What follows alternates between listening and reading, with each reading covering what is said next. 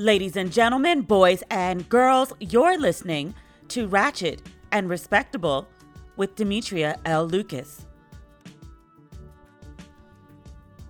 I'm back.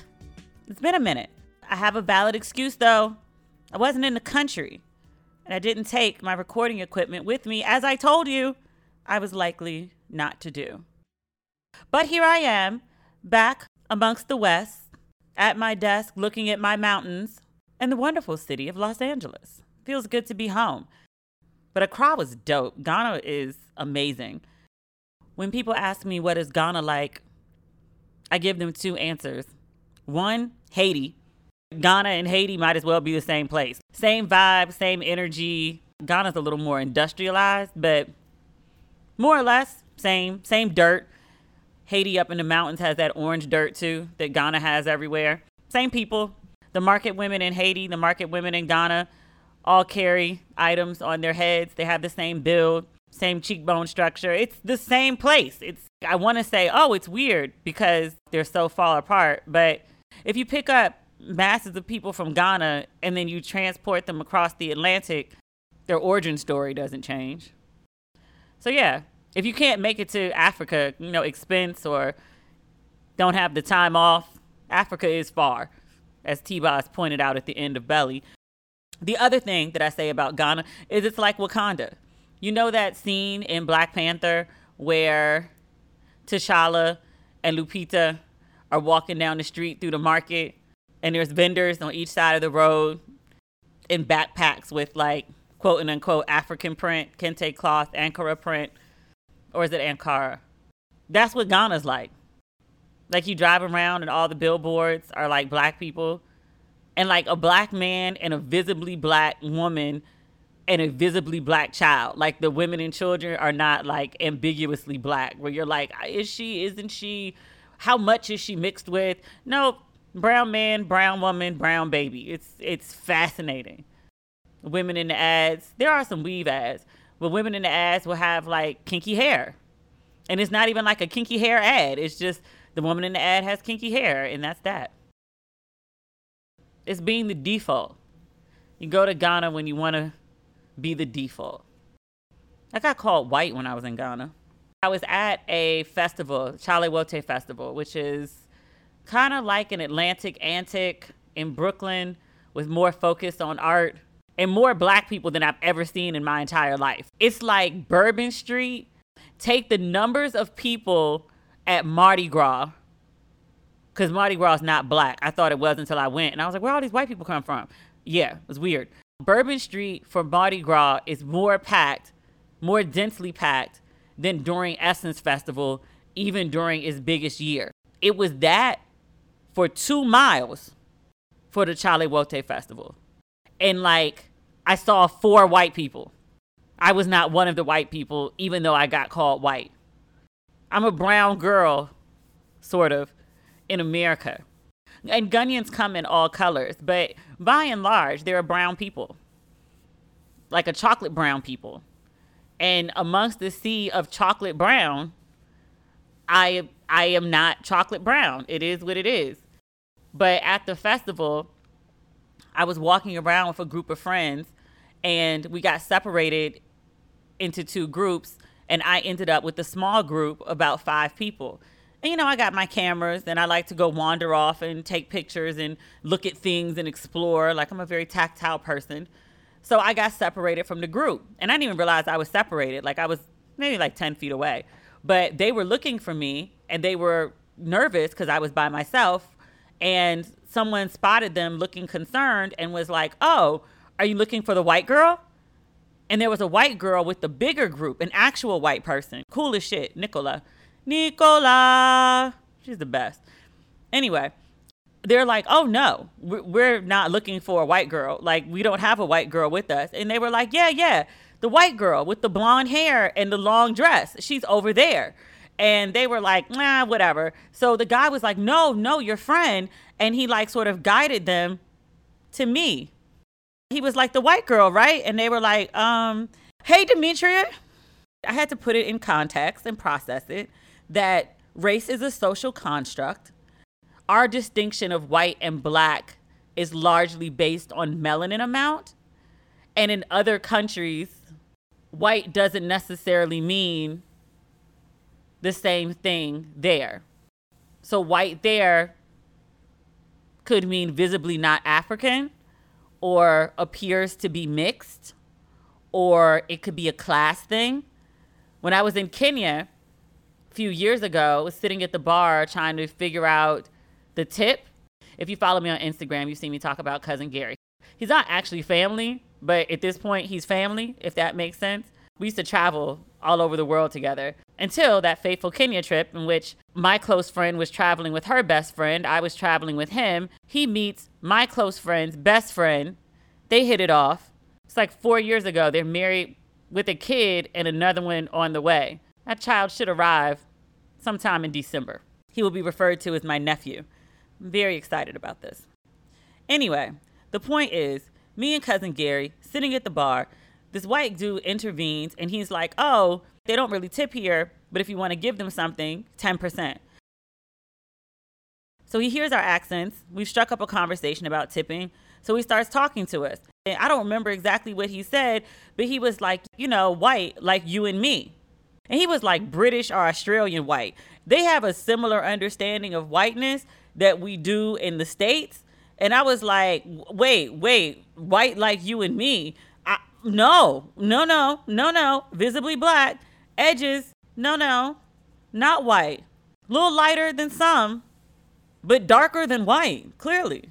But I learned to understand in that context as an American that far from home, sitting in, I guess would be considered an upscale bar. I'm not considered black. I'm considered American first. And because I must have a little change to be that far from home, hanging out in that place, then I must be the same class as this white guy. And somehow, a black woman from Maryland and a white guy from either Australia or the UK somehow become equals because we're in Africa. Because he wouldn't have called me white if we were in Australia. And he wouldn't have called me white in the US, no matter where we were sitting. It's just weird. No, use my words, not weird. It's a social construct and it is inconsistent, varying from country to country. This is strange.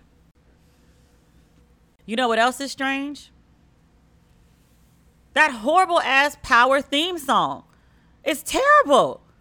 I don't know why Fitty and cousin Courtney would go change the theme song after five seasons. I went to some Hot 97 or Power 105 concert in New York. It was 50 Cent and G Unit, some reunion.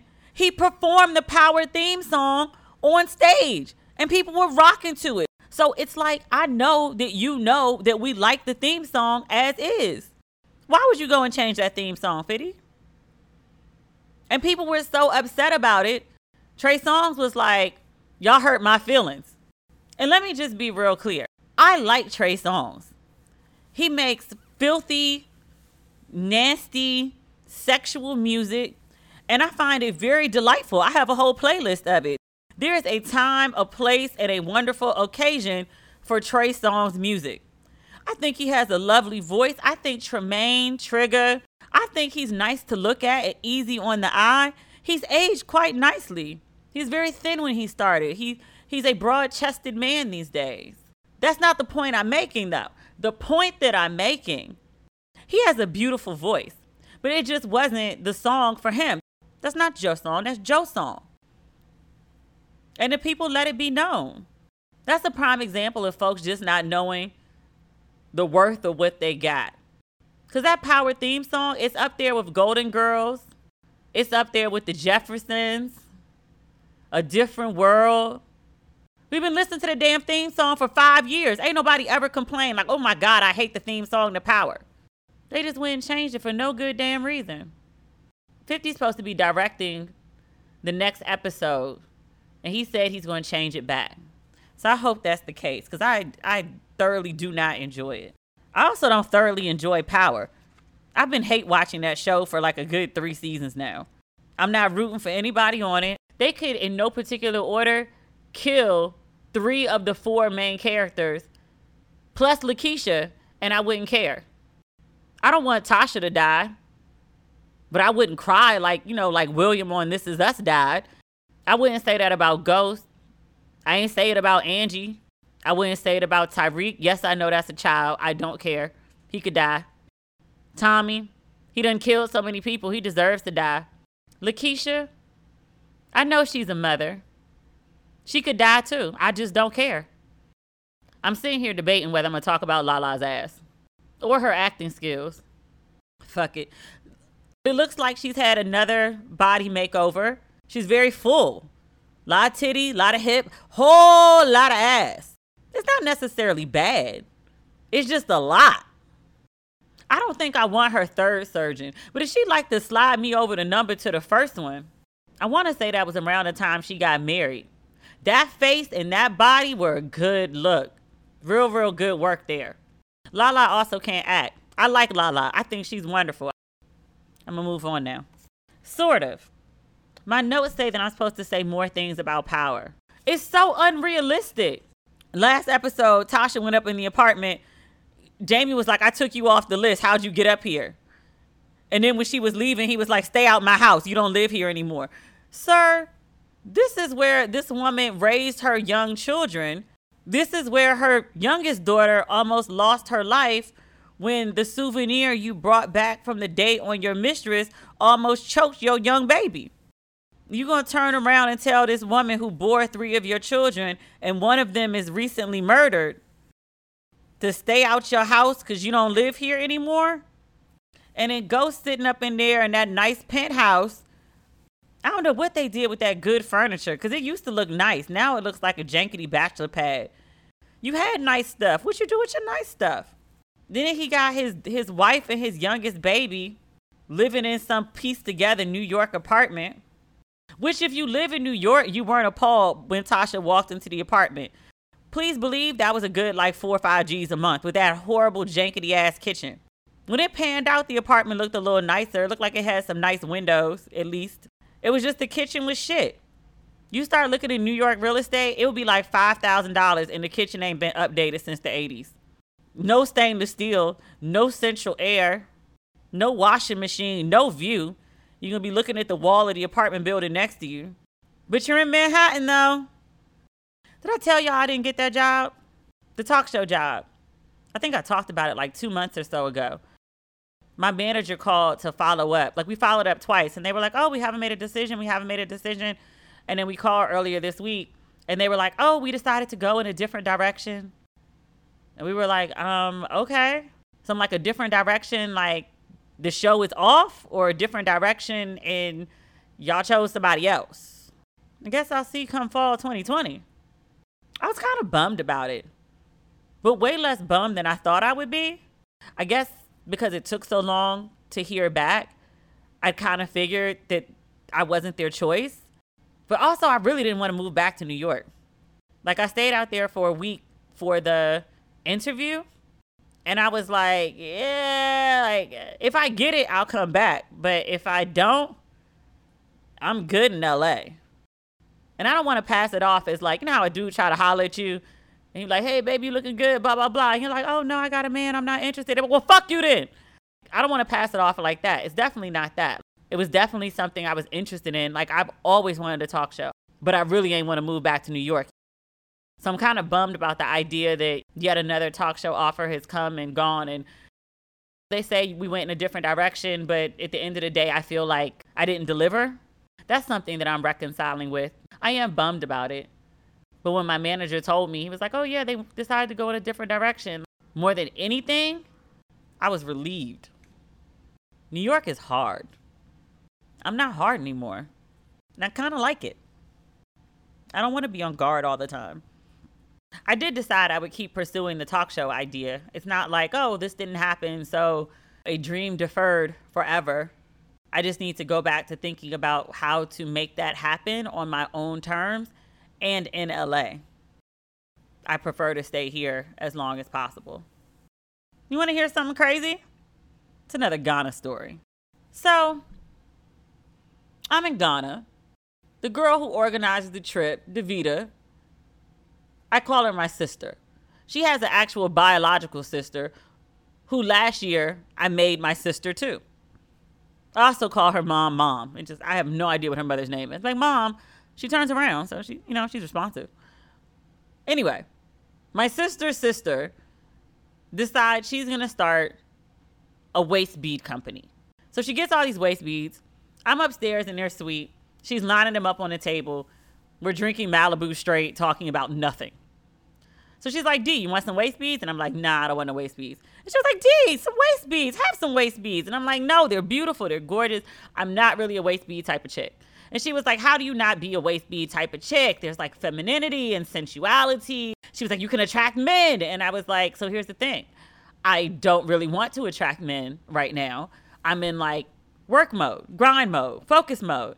I actually decided in August that I was going to take yet another year off dating just so I could like enjoy like not having to communicate, negotiate, share my bed, share anything, including a bathroom, compromise. I want to do none of that shit. I just want to be super selfish and focus entirely on my wants, my desires, and my needs. So, no, if waist beads are going to attract men, I definitely do not want any waist beads. She's married with two kids. She was like, You sound nuts. Married people always want people to, like, I wouldn't necessarily say they want them to be married. Married people always want people to be having wild sex. And I don't know if that's because they're having wild sex and so they're just like, oh, I want everyone to have this because this is so great.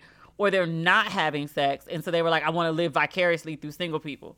I guess it depends on the type of marriage you are, but married people in general always want people to have the sex. Anyway, I'm like, no beads for me. Thanks, ma'am. No men, no beads. And she was just like, I don't, I don't understand your life. So throughout the trip, she's like, have some beads. I'm like, no. Everybody else on the trip gets beads. I keep hanging out in their room, and people come up and are getting wasted by Mika. That's the name of her company. So I'm like, wow, these beads are really beautiful. They're really gorgeous.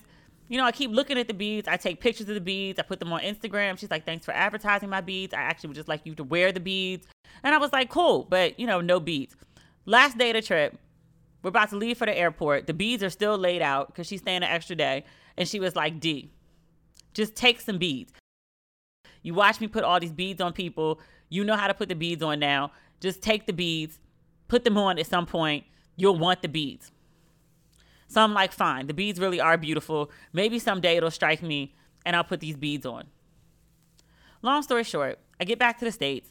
I unpack immediately because I have serial killer tendencies. Within 20 minutes of me being back, I have unpacked the bags, put all the dirty clothes away, sorted them, and getting ready to wash them. Like, I just, I'm very neurotic in that way.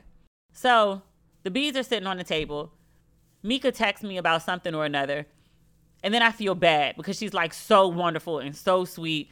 And I feel like I've been mean about these beads. So I was like, you know what? I'm to put these beads on because it would make Mika happy to know that I'm wearing these beads. So I put the beads on, forget to text her.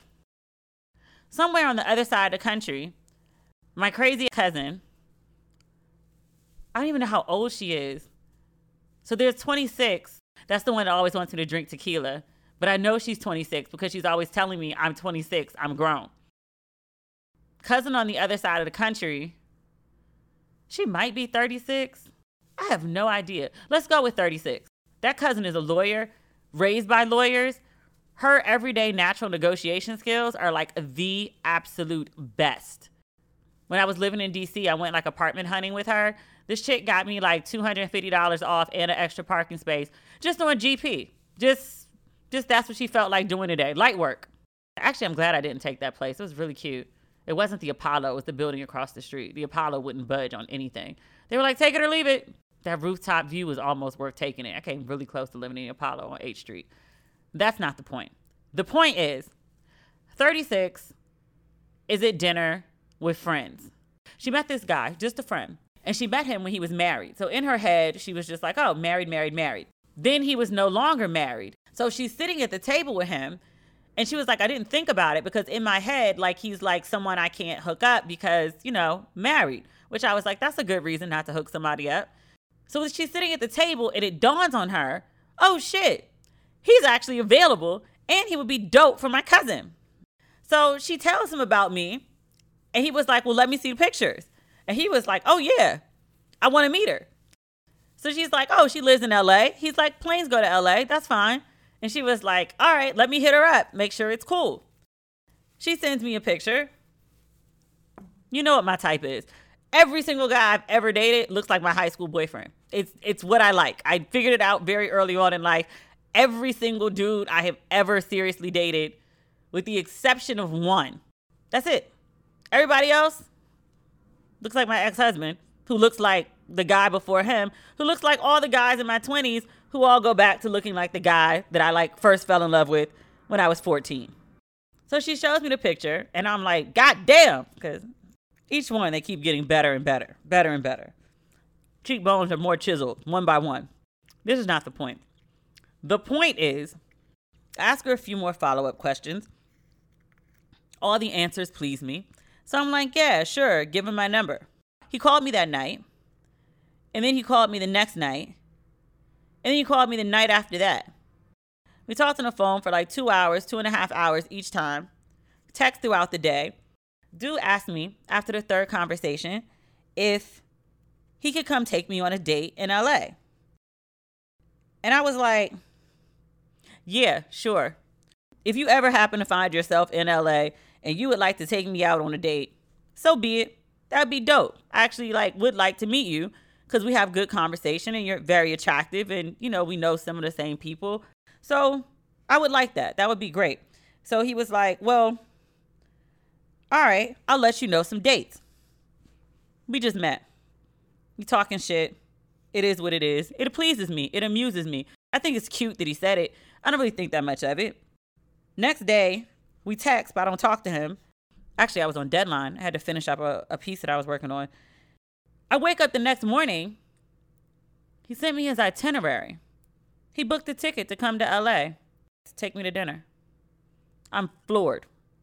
I'm like, this is some wild shit. How did this, like, really nice, really gorgeous man with an awesome disposition fall out of the sky? And I'm on some, like, the Lord works in mysterious ways. I'm talking to my sister about dude, and it hits me out of the blue. I was like, oh shit, those damn waist beads. So yeah, so he's coming to LA. I'm looking forward to meeting him in person. My Facebook friends keep teasing me. They're like, You're going to have a husband. I'm like, I have not met this man. I don't know that I want another husband. Husbands require a lot. You know, married people like, It's not for the weak. Strong women. I'm like, You know what? You got that, sis. I'm a weak chick because I won't put up with the shit you will. You got it. Or maybe you just got a good husband and your husband treats you nice and it's not like a gigantic headache. That wasn't my story. So now I gotta find a new dress. I, have like 50 million dresses, I know. But a lot of my dresses are actually very like wifely dresses. They're not like single girl dresses. Anybody have a recommendation for something classy with a hint of hoe? Like, please let me know. Just send me some DMs, Demetria L. Lucas on Instagram. I'd appreciate that. It would make me feel empowered. Speaking of empowering women, the annual Black Girls Rock Awards are coming up on BET. Can I tell you, I used to go to Black Girls Rock. It had to be like 10, 12 years ago at this point. The invite said it was at the Lincoln Center, but it was really across the way in like a small ballroom with a stage and some like ballroom, regular chairs, no fancy chairs lined up. It might have been 300 people, maybe. That might be very, very, very far overestimated. But Bev Bond was a DJ forever and a day. She still is. And she knew everybody and their mother. So she asked them to come to her award show. She either wanted them to perform or she wanted to honor them or she wanted folks to be in their presence to celebrate them. So, tiny little ballroom. Erykah Badu performed, Faith performed. What's the woman? Foxy Brown from the Blaxploitation. Everybody and their mother was there. It was like this very intimate celebration of black women celebrating black women. And no one was paying attention to it. Like everyone attended it, but media wise, there wasn't coverage of it or anything. And then it moved to BET and it's blown up into this huge, huge thing. I'm so proud of Bev. Russell Simmons used to have this magazine called One World, and I did a profile of Bev Bond on the day she was moving into some apartment, and she had to carry her record, her own record crates up to a four-story apartment. sis has come a long way. Like I'm super, super, super proud of her. She's and she's a really dope, nice woman on top of all of that. So Black Girls Rock. Safe spaces for celebration and affirmation of black women and girls have never been more important. Former supermodel, activist, and Black Girls Rock founder DJ Beverly Bond understood this long ago. Black Girls Rock is in a league of its own, a powerful, beautiful television event that reminds the world of how phenomenal black women are. And it's back Sunday, September 8th at 8, 7 Central on BET. This year's theme, Our Legacy is Now. The always fierce and now Emmy nominated Niecy Nash is our host for Black Girls Rock this year. Awards of excellence are going to brilliant actors such as Angela Bassett and Regina King, music and fashion superstar Ciara, the activists known as the mothers of the movement, powerhouse producer Debra Martin Chase, musical phenomenon H.E.R., plus Monica, Erykah Badu, Ari Lennox, Elle Varner, and Common are performing. Black Girls Rock cannot be missed September 8th at 8 7 Central on BET. For looks and moments, hit up your socials with hashtag Black Girls Rock. Somebody tell BET to holla at me if they want me to live tweet the show. What else is going on in this great big world? Nate Parker is back. You remember Nate Parker? He was the producer, director, writer, and star Birth of a Nation. But he had some unfortunate history, participated in an incident where he was alleged to have raped his college classmate, he and another man. He was found not guilty. But when the, the story of what happened to the young woman came to fruition around the time the birth of a nation was being promoted by Parker, and he put the story out there, tried to jump in front of it before the media got a hold of it. And um, when people started questioning him about it, he didn't handle it in a very good way. For most of the press run for Birth of a Nation, he's an asshole about it. People really didn't want to go to the movies, despite it being a, a worthy film about Nat Turner's rebellion. People didn't want to support Nate Parker, so they stayed away from the movie. And even though it was a big hit at Sundance, it got no Oscar nods. I don't know if it got any nods for any of the uh, the award shows for films that season. And Parker's been pretty quiet since. But he does have a new film on the horizon, American Skin. It's about a father whose 14 year old son is killed. It's produced by Spike Lee. Parker is again speaking about the unfortunate incident from his college days, and this time about how he handled his last press run. He told reporters recently that he was tone deaf and the way that he responded to questions about that incident from his college years. So I actually wrote about it on Facebook and I said, hey, you know, Nate Parker's back. He's got a new film. He's atoning, he's taking accountability. And he says that he recognizes now that the way that he handled the press run and the way that he responded to questions about the young woman who eventually committed suicide. I don't know if that was necessarily connected to him, but he said he didn't handle it right. And I asked people, would they be willing to forgive Parker to support his new film? I'm actually willing to give him a shot. I was very vocal about how he handled the story during the press run of Birth of a Nation. Parker did an interview and he name dropped me as, you know, someone whose work that he read, that he'd taken my words into consideration. And I appreciated that. Not the name drop, but that I was heard and had an impact on on maybe his outlook. My issue even then wasn't necessarily what he did as a college student. It was that 20 years later, you couldn't look at the actions that you took as an 18 year old and been like, you know what? I really was stupid. And I really hope you can forgive me and understand that I'm not the person that I was. I feel awful for the pain, the harm that I've caused to people. Something along those lines. Don't be an asshole in the way that he was. Like that was my biggest issue at the time. I just thought that trying to hold a 38 year old man accountable for what he did as a 20 something year old, I'm 40. I'm not the same person I was at 20. I'm not even the same person I was at 35. time does make a difference if you use it well. I didn't necessarily think Parker used it well. But three years later, he's back. He's checking his tone, which says to me that either you got a better publicist or you finally decided to listen to the publicist you had. Because actually, tons of people were like, we told him what to do. He just refused to do it. I'm like, sir, these people are getting good checks for good work. They can get your ass out of crisis. You ain't want to be out the crisis. You you want to be right when you were wrong. But it seems this time around he's either had some reflection or he's decided to listen to a publicist. And I believe in second chances. People get really upset with me sometimes when I say that, but I have been given second chances. I am living a second chance right now. So I feel that the grace that I want people to extend to me, it is only fair that I extend that grace to others, even when they do terrible shit. A lot of folks said they weren't willing to forgive him.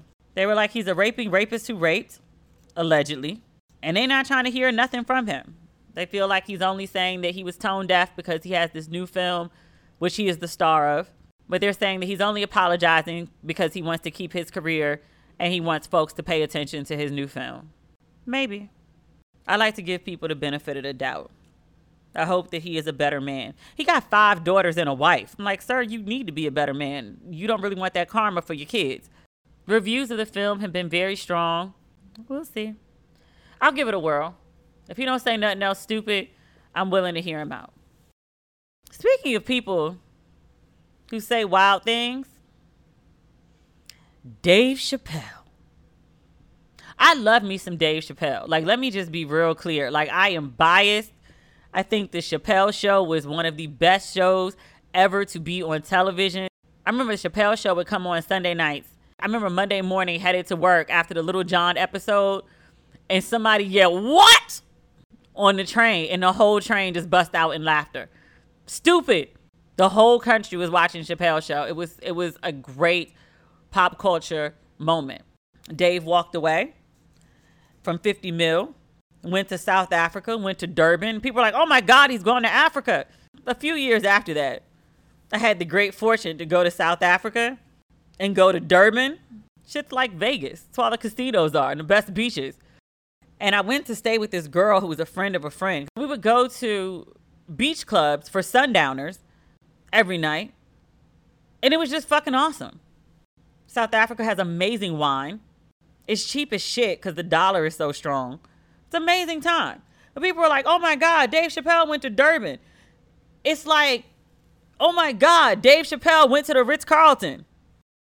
Essentially, that's what it was. It's a major city. It has like, you know, tall, fancy, sparkling buildings and like really beautiful beaches and the best Mozambican food I've ever had, which I'm not really sure the food was that great or because the waiters were so beautiful. I've always wanted to go to Mozambique. Most beautiful men I've ever seen. You know what they look like because you know what I like. Dark skin, James Evans noses with the high cheekbones. They'd all be chiseled. Gorgeous men. But anyway, I say all that to say Dave Chappelle turned that 50 million down. He had a bunch of millions by then anyway. So it wasn't like like, oh, I'm to live in, you know, destitute and starve. Like, no, he was fine. Many years later, like 10, Netflix comes and was like, "Hey, Dave, you want to do some stand-ups? We'll give you 60 million. And Dave was like, "Sure."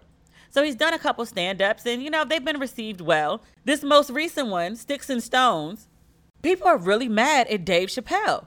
The critics have gone in on his ass. They're like, it's not funny. It's just offensive. He's out of jokes, and so he's being crass. He's disconnected. I think the special came out while I was in Ghana. I didn't get to see it until I came back. I'm pretty sure I could have because Netflix is worldwide. I just didn't have the downtime to watch it. So I watched it literally like the day I got back, and I was expecting, just based on the criticism, to be so enraged and so offended. It really was like some of the most offensive shit I'd ever heard. But my God, it was funny as fuck. On the short list of people that Dave Chappelle offended, women over 36, the L, the G's, the B's, and the T's, children allegedly molested by Michael Jackson. He talked about heroin addicts. He talked about his own damn kid getting shot in a school shooting. He talked about his own audience he was like, if you don't like what I had to say, like you clicked on me. He talked about down low men. He talked about his former employer, Comedy Central. He talked about Asians. He talked about abortions. He talked about the Me Too movement. He talked about white people in general, poor white people specifically, the French actor known as Jussie Smollett, and Nigerians. It was a free for all of fuck everyone. It was hilarious. Like it went off and I started over and laughed again like I didn't know what was coming next. I howled. I laughed and laughed and laughed and laughed. It was so inappropriate. The mofo said he would have fucked Macaulay Culkin as a kid. He talked about his own child, his blood biological shares his DNA child getting shot in a school shooting. It was so inappropriate. I kept saying to the screen, Dave, Dave, Dave. It's good comedy. The shit was funny. There's a punchline to all of it. Like he was talking about at Comedy Central, he got called into HR because he was using too many F bombs. And he was like, Well, why can't, why is it that we can say the N bomb, but we can't say the F bomb? And she was like, Because you're not homosexual. And Dave was like, but I'm not an N bomb either. He always makes you think. And that's kind of why I like Dave Chappelle's comedy. It's not just crassness for crass sake, there's a point to it. I said publicly, and I was like, oh my God, this shit is hilarious. Like, I laughed, I howled, like, I yelped, like, I fell off the couch. Like, this was hysterical. And people were like, Demetria, I feel like with a platform of your size, it's really irresponsible for you to endorse something like Dave Chappelle. I'm like, do y'all listen to me? Because if you really, really listen to me, I've never been all that respectable. Like I got mad at Tiffany Haddish for like hopping over that rope like the goddamn help to go search down that white woman who dismissed her. And by that white woman, I mean Meryl Streep.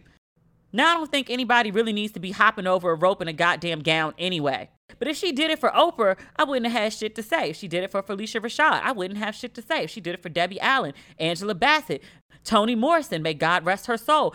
If she did it for a black woman who deserved the reverence, sure. Meryl Streep, who dismissed you like you were the fucking help, sis, get some self and some composure about you. It's just too much and yes, in general, I do have issues with, with some of the shit Tiffany Haddish does. She's calmed down a little bit. But that extra for extraness sake, and nah, it's not really my thing. But I've never really played into like respectability politics that way. I just don't put my titties out on the gram. I mean, until recently. But people think like if you literally are not showing your ass, then you must be on some respectability shit. Like, no. One of the reasons I get away with saying wild shit is because I don't look wild. It's intentional. It's also just comfortable. Wearing spandex all the time really ain't that fucking comfortable. Y'all saw the Bad Bitch Support Group on Black Lady Sketch Show? I haven't watched it since I came back and I got rid of my um, DirecTV now and Hulu. I just have Netflix and Amazon Prime. I think I'm gonna get Hulu back though so I can watch this Wu Tang show. Somebody send me their Hulu account. I done made so many fake emails so I could use Hulu for that 30 day trial. Can somebody just let me like hold their Hulu account real quick? I just want to watch Wu Tang. You could change it. You could change the password after like a week. You could DM me that too. Thanks. What else is going on? Oh, so much good TV happened. Queen Sugar. Every episode of Queen Sugar, I feel like is the last episode of the season. And now Greenleaf is back on, and I'm like, wait, so Greenleaf and Queen Sugar at the same time? Did Queen Sugar end? I, I don't know. I like Queen Sugar. I don't hate watch it. I genuinely like the show. I think it's smart and it's it's well written and it's the redemption of Nova. We talked about that. Nova been coming back around. Everyone seems to have have forgiven her or is working towards complete forgiveness. She did good this last episode where she drove Aunt Vi to confront her ex-husband. I don't think I said this when David Alan Grier first did a cameo on Queen Sugar this season. He's a, a wonderful actor. He's really, really good. He had me mad at him like he was M I S T E R. Jimmy Dale, that's his name. I couldn't think of it for nothing in the world. He sat in the booth with Hollywood and was like, What you say, young blood? like David Alan Grier is a fool. I want to see more from him. I would accept him as a lead in the show. I like him bunches. I want to see more from him. I still don't love Nova, but she around. Not really feeling this Ralph Angel Darla reunion. I mean, I kind of saw it coming. I really liked him with Chocolate Lawyer. She was just buttons cute. I'm like, put her on something else. I just want to look at her. Like she's just cute to look at. She's so pretty, like a little doll. I liked her for Ralph Angel. Darla, whispering Darla. Her and Ralph Angel scenes require closed captioning. Like, and I love Ralph Angel. I tolerate Darla about the same way Aunt Vi does. Like, all right, you blues mama. Ralph Angel, he back with you. Okay. All right. All right. I didn't like to see her relapse though. I do feel that she's she's tried very hard to get her life back together, and I respect that. I just ain't no real big fan of Darla. She just, yeah. Your girl Charlie, child. I knew Micah was going to tell Charlie that he wasn't going to Harvard, and I knew Charlie was going to react the way my mama reacted when I told her I wasn't going to law school. I knew Charlie was going to go full Camille. I knew it. But watching it happen to someone else, and then Micah's little face, I had a flashback and I was like, oh dear God. I almost burst into tears watching that. And I kept yelling at the screen, Charlie, Charlie, Charlie, Charlie, Charlie, stop, stop, stop. It's not like the boy said he wasn't going to college and he was going, I don't know, go be a rapper or some shit. He was like, I'm going to college. I'm going to a different college than the one that you want. Plenty of people go to HBCUs undergrad and then go get their grad degree at like Harvard or Princeton or Yale or Columbia, NYU, whatever. The child is going to be fine. Micah has a really good head on his shoulders. He just don't want to be what Charlie wants him to be, and that's okay. Or it should be okay. Charlie just could not see beyond her own ambitions and went off on her son, just crushed the poor boy's dreams, was looking around for somebody to blame. Was like, Kiki, did you know? Kiki is an 18 year old child who is not yours and don't owe you shit to tell you shit. She looked at Nova. Nova was like, I didn't know. I didn't know. But Nova kept trying to pop up and intervene, which was the right thing to do, but she's the wrong person to do it. I'm like, sis, you just got back on solid ground. You need to pipe down. Aunt Vi tried to intervene. Charlie was just on one. Just like, sis. And then you know, like, I relate heavily to Charlie for various reasons. And I was like, oh shit. When I have my flip outs, is this what I look like? That's not a pretty picture. I had to do some self evaluation. Sitting in the scene, I'm both Micah and Charlie. I was like, who wrote this episode? Who's been watching me? That was hard.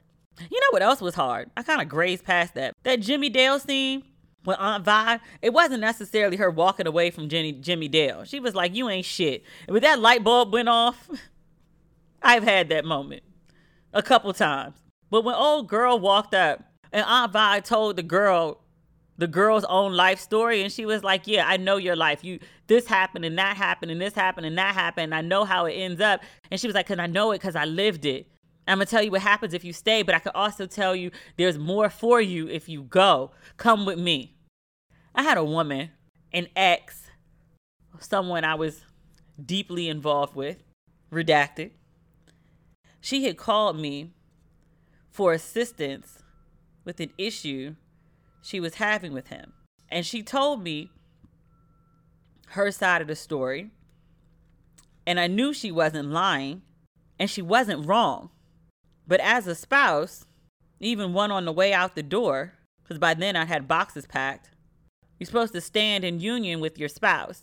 So your spouse does some dumb shit, you wait to get in the car and curse them out. You wait till you get home to be like and tell them about themselves. Like you're supposed to give the united front. That's what marriage is.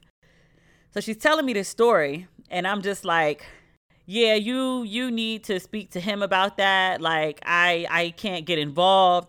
Father of your children, you you got to deal with him on that one. Like I I don't know what to tell you. I'm trying to be as diplomatic as I can. I'm trying to check my ego about it. I'm embarrassed that this other woman is calling me about my spouse and like, you know, basically giving me a light tap telling me to get my my house in order cuz it's spinning out. And then I'm also sitting there thinking, like, the fuck? How'd I get up in this shit? Like, I didn't work my whole life trying to avoid some bullshit. And here I am sitting in the middle of some shit. And like Auntie, what was Auntie's name? Mother of Black Hollywood. She was like, if you sit in shit long enough, it stops thinking. That's exactly what had happened. So Chicken is telling me these details. And then she was like, I know you know. that I'm telling you the truth because I've been where you are. And she was like, I know that when X happens, he does Y. And when Y happens, he does Z. And when A and B happens, C occurs. He does this, he does this, he does this, he does this. She ran off a quick list of five points telling me about my life because she had once lived it with him. And I was like, oh shit. Like the things that I'm dealing with that I think I've caused to make him act this way because I'm horrible and terrible and everyone hates me and they'll just hate me even more if I leave you. He's the buffer between me and the rest of the world that hates me and I won't be shit and I wasn't shit and he's the only reason I am shit. I'll go back to being nothing. All types of shit like that, right? She says that shit to me.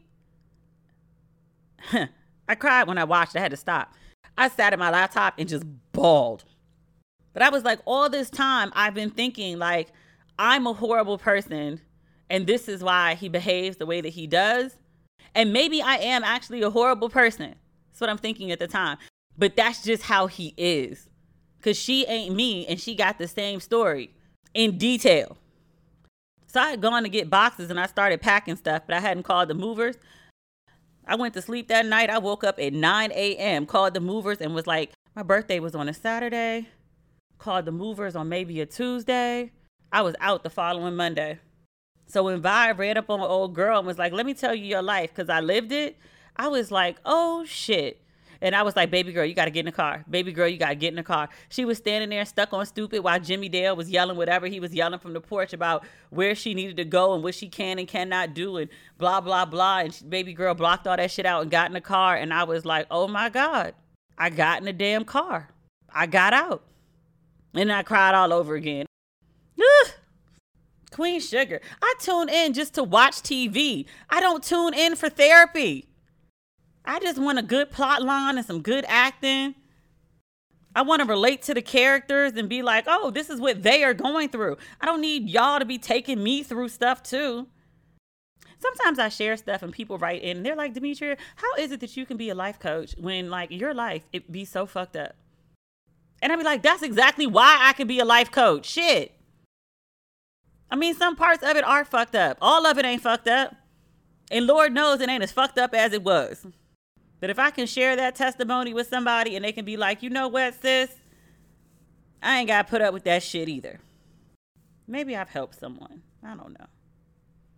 Let's hope so. Let's move along. I feel depressed now. Let's not be depressed. We haven't talked in a while. I don't want to have an unhappy conversation. I watched Greenleaf. Yeah. Everybody hates Gigi. That's what I used to call that show for years. Everybody still hates Gigi. You know who I hate? Charity. So she was lovely until they gave her lines. She ain't had no plot for like the first two seasons. Now they gave her some story. And her story is just like, I'm dramatic. No one pays attention to me. I have hissy fits, and my ex husband left me because he was gay. I'm just like, bae. Actually, if I just had a new baby, and then I was supposed to have two babies, but one of the babies passed away, and then I find out my husband, who I've been with forever and a day, was gay. I might be on a whole bunch of drugs and, and having meltdowns all the time too. You know, I'm gonna let Charity be. She's still annoying. She just annoying with a justifiable cause. Lady Mae, yeah. They still ain't told the rest of the family that Gigi is somebody else's child. I feel like that's something y'all might want to speak up about. I mean, Gigi got to be pushing a good 40 at this point. Sophia about to go to college. What's Lamman Rucker's wife on the show? I'm sure she's a lovely woman in real life. She's the worst on the show. The brown wife with the little fro, Zora Mama. She's terrible. She be sitting at the family dinners, piping up, trying to tell people about their lives. And I just want to remind her, like, ma'am, you are no blood. You need to take the volume and the bass out your voice. Go down two levels on both accounts, ma'am because you were sitting at the table piping up like you were naturally popped out or cut out of somebody. Ma'am, you are no blood relation. You are married in. You do not get to talk freely like that at the table. I don't care if you're pushing 20 years. Absolutely not, ma'am. Absolutely not. If Gigi had gone full old school Evelyn and flung a bottle across the table, I'm not saying she would have been right. I'm not saying she would have been wrong. Kerissa, that's her name. Kerissa is the worst. She's worse than Charity. I'm over everyone in the house. Lady Mae was sitting up in a master suite in the king bed in her lingerie, flashing herself for her now ex husband, talking about he had to make some effort and he can't come back in the bed until they're married. She want to be wooed. This show is crazy. I like these people, so I'll keep tuning in, but they still crazy nonetheless. Nicki Minaj has announced her retirement, to which I feel like the world asks, "What's for dinner?" I had sushi earlier, so I'm probably not gonna eat dinner because I had two rolls and that's like a lot of rice. And that was around six o'clock. So I feel like I could really just starve it out till morning. I may have some fruit though. That might be okay. But definitely not anything too heavy. I also did not go to the gym today. I'll definitely go tomorrow. But I just I had to run some errands and then like the Fox thing came up. I was just on Fox earlier today. Facebook just released its dating app in the US I got a bunch of calls to talk about Facebook's new dating app. And I was like, Facebook has been considered a dating app since the beginning of time. Like, whenever you want to find out what your high school or college ex or whoever you ain't seen in forever in a day, but you want to see again, you go search them up on Facebook. I know tons of people who were like, oh, yeah, we met on Facebook. Friends of friends suddenly became friendly in Facebook DMs or Messenger, whatever. So Facebook is now an official dating app, which I was like, they've been an official dating app. They're just actually branding it that way now. Good for them. Nicki's been struggling for a minute. She's been struggling, I think, since around the time Cardi appeared on the scene. She just never seemed to know what to do with real competition. I doubt she's like done and gone for good. She was like, I'm going to retire to start my family. And I was like, Are are you currently pregnant? I mean, because you know you can work while pregnant. You can you can be married and also work. I mean, you can choose not to. She absolutely has enough money where she can just go sit down for life and, and be good. But apparently she's gonna go start a family with the guy who was once accused of rape. But let me say this, because I said this about Mr. Parker it's been some years. Maybe he's a better person now than the person he was then. I'd like to hope so. I actually hope this is not the last we see of Nicki Minaj. I think she's an incredibly talented woman. I think she got flustered by Cardi and just has never been able to recover and just doesn't have proper direction. I mean, the body is hot, the face is beautiful, the hair is what it is. It's just, there's been no evolution. So maybe this time off would be good for Nicki. She said retired. You're taking time off. You're not done, sis. Stop it. But I, I hope that this time is good for her and she gets a chance to reflect on who she is and who she'd like to be. And she comes out and, and gives us the best of her talent. So I don't think she's been using her best. I think she's been relying on what worked before, not realizing that people have evolved and she had not. Last but not least, can we talk about Kevin Hart's accident? He had a car accident in LA. It ran off the road. Car is totaled. Pictures of the car are horrifying. It said that Kevin was not driving, that someone else was driving the car, and that a woman who was in the car who walked away unscathed, that she is the fiance of the driver. He is in recovery from major surgery to his back Apparently, his spine was severed in three different places.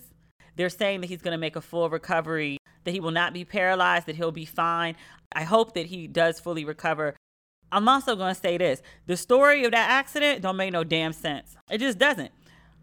Other people have talked about the timelines of when when the accident happened and when the 911 calls were made and one witness said Kevin was pulled from the driver's seat but the other people in the car are saying he was a passenger. The part that blatantly doesn't make any sense to me you were in a car accident in which the car was totaled, and people who called 911 described you as out of it and incoherent. Again, he had surgery because his spine was severed. According to Kevin Hart's camp. At some point, he left the scene of the accident and went home and then decided he needed medical attention and then went to the hospital. How do you go from incoherent in a totaled car to getting to your house? Did he take himself there? Did someone take him there? How did he get there? And then a severed spine in one place, a severed spine in three places. Wouldn't all of these render you in extraordinary pain? I mean, I had like two vertebrae grazing each other and I was in severe pain for months. Sciatica. Your spine was severed in three different places, and either you walked or you were in deep pain and someone moved you to your house instead of a hospital? Why? You tell me he left the accident and he was like, "Oh, I'm I'm I'm a little banged up, but I feel okay." And then he gets home and his head starts to hurt. He's like, you know, or his back starts to hurt. I'll be like, "Oh, okay, like he felt fine and now he's, you know, his back is stiff or he has a concussion." It may take time for the shock to wear off and for these, you know, these injuries to manifest. Like that makes sense. But a severed spine, I'm going to sit around and wait for TMZ to come out with the real story on what happened. And I'm not even going to speculate as to why he may have been taken away or or what may have been happening in the car or what was in his system. I I don't know. I just I just know that the story doesn't logically add up. And now it's time to say goodbye to all my Negro friends. That's it this week, folks. I've been going for a while, but I was gone for a while. So there was a lot to cover. Thank you for staying with me up until this point. I greatly appreciate you as always. If during the week you need some ratchetness or some respectability in your life, it happens. Please feel free to follow me on social media at Demetria L. Lucas on Facebook, Twitter, and Instagram. If you liked the podcast, you enjoyed it, leave me a little message. Tell me that you liked it. Leave me a, leave me five stars. Make up for the people who are leaving one. Anyway, that's all, folks. I'll be back next week. Let's hope there are interesting things happening so we have things to talk about. All right. Toodles for now. I'm going to enjoy LA summer, which does not end with Labor Day because we stay hot through October. Okay, I'm really gone this time. I will talk to you soon. Tune in for Black Girls Rock on BET this Sunday. And is there anything else? I think that's it. We'll talk soon. Bye.